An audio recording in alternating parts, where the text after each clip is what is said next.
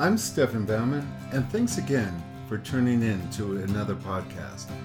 Today, I discuss with one of my students how to get motivated, get into your studio, start a painting, and once you're there, how to practice perfect. Not just waste your time, not try to create something because you have an agenda to get something done, but how to practice perfect. So sit back and relax and listen in to this conversation that I have with one of my students on getting motivated and practicing perfect. If you can kind of think about doing a painting a day, um, there's a lot. If you just put painting a day in the Google, you'll see that there's thousands of artists that practice that. We have Strada that has their uh, month uh, paint contest that a lot of my students participate in, and that is for 30 days to paint a painting every day. When I do the Power to Create class, we do five paintings a week that are about the size of a 16 by 20, quite large.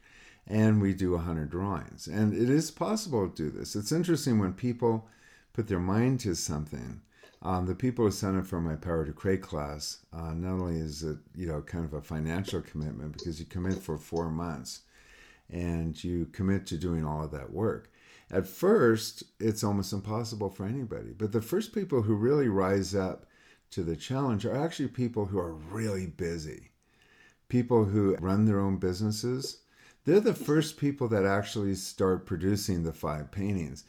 It's surprising that the ones that are not uh, as um, busy tend to have a hard time making that work at first.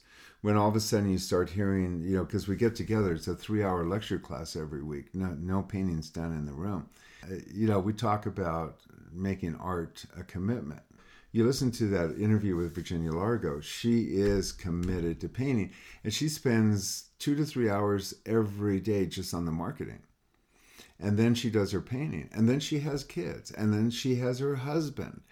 But she's taken on painting. You know, when you figure that you work eight hours a day, usually, unless you own your own business, but you work eight an hour, eight hours a day, and you retire.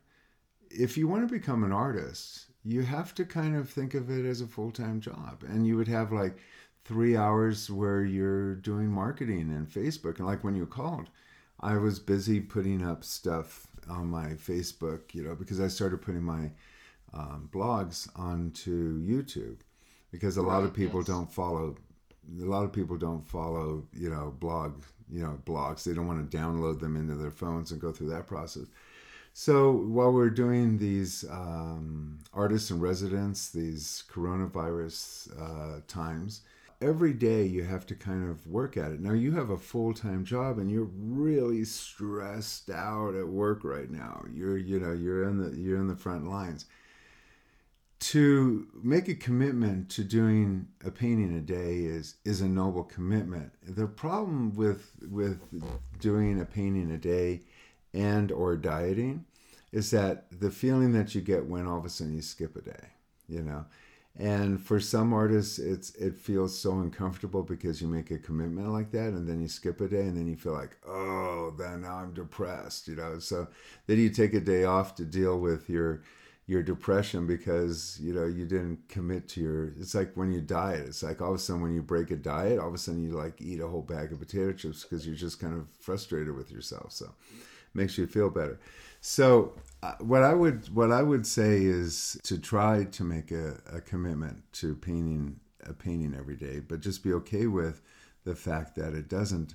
Most people who do the Strada challenge that I deal with, because a lot of my students commit to that, is that usually towards the end they're burned out, and their work is it feels um, like they're just trying to com- um, stay with their commitment. And that's not really a good place to be.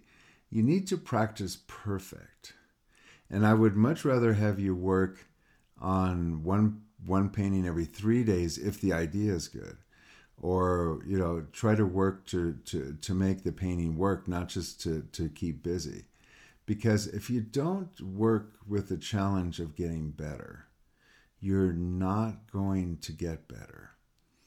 uh, I know this from playing music is that if you if you constantly play a piece of music and you know that there's a mistake in it and you just wish or hope that every time you go through that section you might hit the right keys but you don't really know it for sure you're not really mastering that that piece of music. You're not really mastering that.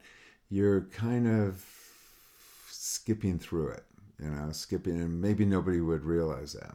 I would i would much rather have you commit to doing uh, three to five paintings a week. Try to commit to painting uh, your time like three hours a night you know as as a thing. But be okay with having that extend longer if the painting is is worthy. You know there's a lot of artwork that you do that isn't worthy of that time but to be really present to pushing your paint across and say, look, I'm going to do three to five paintings a week. That gives you kind of some goal, like I need to move on with this painting and not dawdle over it for a long period of time. And it, if you're working on something that's kind of working, not everything works. And that's kind of like with my other blog about murder. You're going to do paintings that are really shitty. I mean, I hope so, because if you didn't, you'd be a freak it's just not it's just not the way you learn. You learn by do you know making mistakes. And a lot of people don't get that. And the problem with painting is that you have this thing you know like if you painted this and it sucked you have this thing lingering around your studio for weeks uh, months years. Every time you go into the garage all of a sudden this thing drops out of the shelf. And it goes nah nah nah nah nah. You you think you paint good now but you, you know you, you sucked once you know. So there's always this this this little you know nagging thing but what I'd rather have you do is paint inspired and paint perfect, you know, perfectly painting, just trying to work at getting a good. I'd much rather have you work two nights on, or three nights on something that's striving to get it right, you know, like like painting the sandwich there, you know, really trying to get it right and revel in the fact that you actually did it, than just go through the exercise of painting it. When we do the Power to Create class, we're doing uh, five paintings a week. And, you know, they're larger pieces, so it requires, uh, you know, some finagling with brushes and stuff. And I mainly do that to kind of keep the speed up, but you have this this goal at the end of the week, which is my, our classroom. And you can imagine there's 17 people in that room. And we all do the same subject matter. So let's just say it's a broken egg, one broken egg, right? So they have to do five variations of that broken egg. And then we get together with 17 people. And can you imagine how? I mean, the first one or two is easy. The last three, oh my God, you have to remember it's called the Power to Create class. So now you have to take that one idea and come up with five different ideas with it. Okay. Wow. And then multiply that by 17. Can you imagine the ideas that are turning in that room while we're having our discussion. You know, you you start realizing that your one idea is just a drop in the bucket to you know what what is possible for you. Um, and so it's a really powerful class, but it's it's uh, it does take its time. But towards the end of the 17 weeks, almost everybody has their schedule in place and they get the work done. Know, so I think what's more important is that you're spending, you, you start reevaluating how much time you're not painting. And even when you're exhausted, you'll be you'll find out that you can still muster up a couple of hours if you can get started. And so starting seems like this. You come home from work and you're tired. And you you want to make sure that everything in your studio is correct. Okay? So you want to make sure you know, being a craftsman, what you want to do is you want to make sure that you have your studio always kept. Like, don't go to bed without having your brushes clean. So that's just one important thing. And make sure your palette's clean before you go to bed, or or you know when you stop painting, wherever that time is. So you get home from work, you're exhausted, you eat a little bit, but you don't turn on that TV. You know, you might at that point cook some rice and some vegetables. You go sit at your computer and you open up Facebook and you just post something. You know, and if it, if you don't have any art things to post, just post a picture of of your dog or something. You know, uh, or or even state an idea, and then you know have a little timer that stops you because social media is just a a time eater. I mean, most people, and all you can do is just keep on posting. Don't look at anything. Don't look at anything. Don't look at anything. You know, just just keep on posting though, posting, and don't worry about you know thumbs up, thumbs down. Just keep posting. Then go into your studio, squeeze out your paint. At least one red, one yellow, one blue. Add your white. Okay. Get your subject up and pick up a brush and just start smearing the paint a little bit on your palette and put a couple of marks on. Okay, so you got a dirty brush, you got your paints out. And when you squeeze out your paints, squeeze them out like the size of a nickel, something, you know, somewhat committed, not these little tiny bits, but, you know, you have your canvas there. And after you start making a couple of strokes, then sit back and go, Am I really, do I have the energy to go on? And you'll look down and go, Well, I squeezed out the paints and I don't want them to go to waste because you really shouldn't use them over several days. You should go, Well, you know, if you really don't have the energy to move on, then wash that brush and scrape off the paint and put, you know, put in the trash. It's almost like you have to sacrifice something. You know, back in the day when I used to do a lot of gym work, I would show up at the gym and I would wait. I'd, I'd get all the way up to the weight room and sit on the chair and see if I had the energy then and so so you know i still had the commitment of the gas and you know the time. And then you'll find out that once you kind of get started you kind of start starting.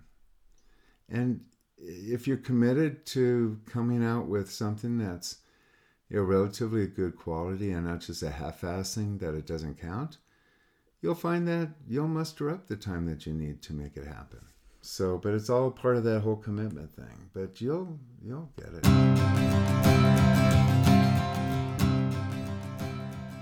So there you have it. It's amazing what you can get done when you're motivated to paint. If you'd like to get more information about my podcast, you can do so by going to my website, www.stefanbaumann.com, and you can get all the information about my podcast along with all of the information about my YouTube videos, my PBS show, and there you can also register for a free book, Everything I Know About Landscape Painting. If you're interested in coaching, please don't hesitate at all.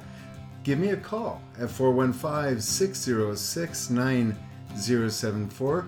That is my personal cell phone number that I do answer myself, so don't freak out if you actually hear my voice and say, Hello, what are you thinking? But nonetheless, so Give me a call, 415 606 9074, if you're interested in coaching, or if you want more information about my other things that I have out there to help you become a master painter. You can do it at my website at www.stefanbaumann.com. And remember, there you can register for a free book. So, till next time, remember paint with passion. You have a good day, and I look forward to seeing you at one of my other podcasts. Thank you.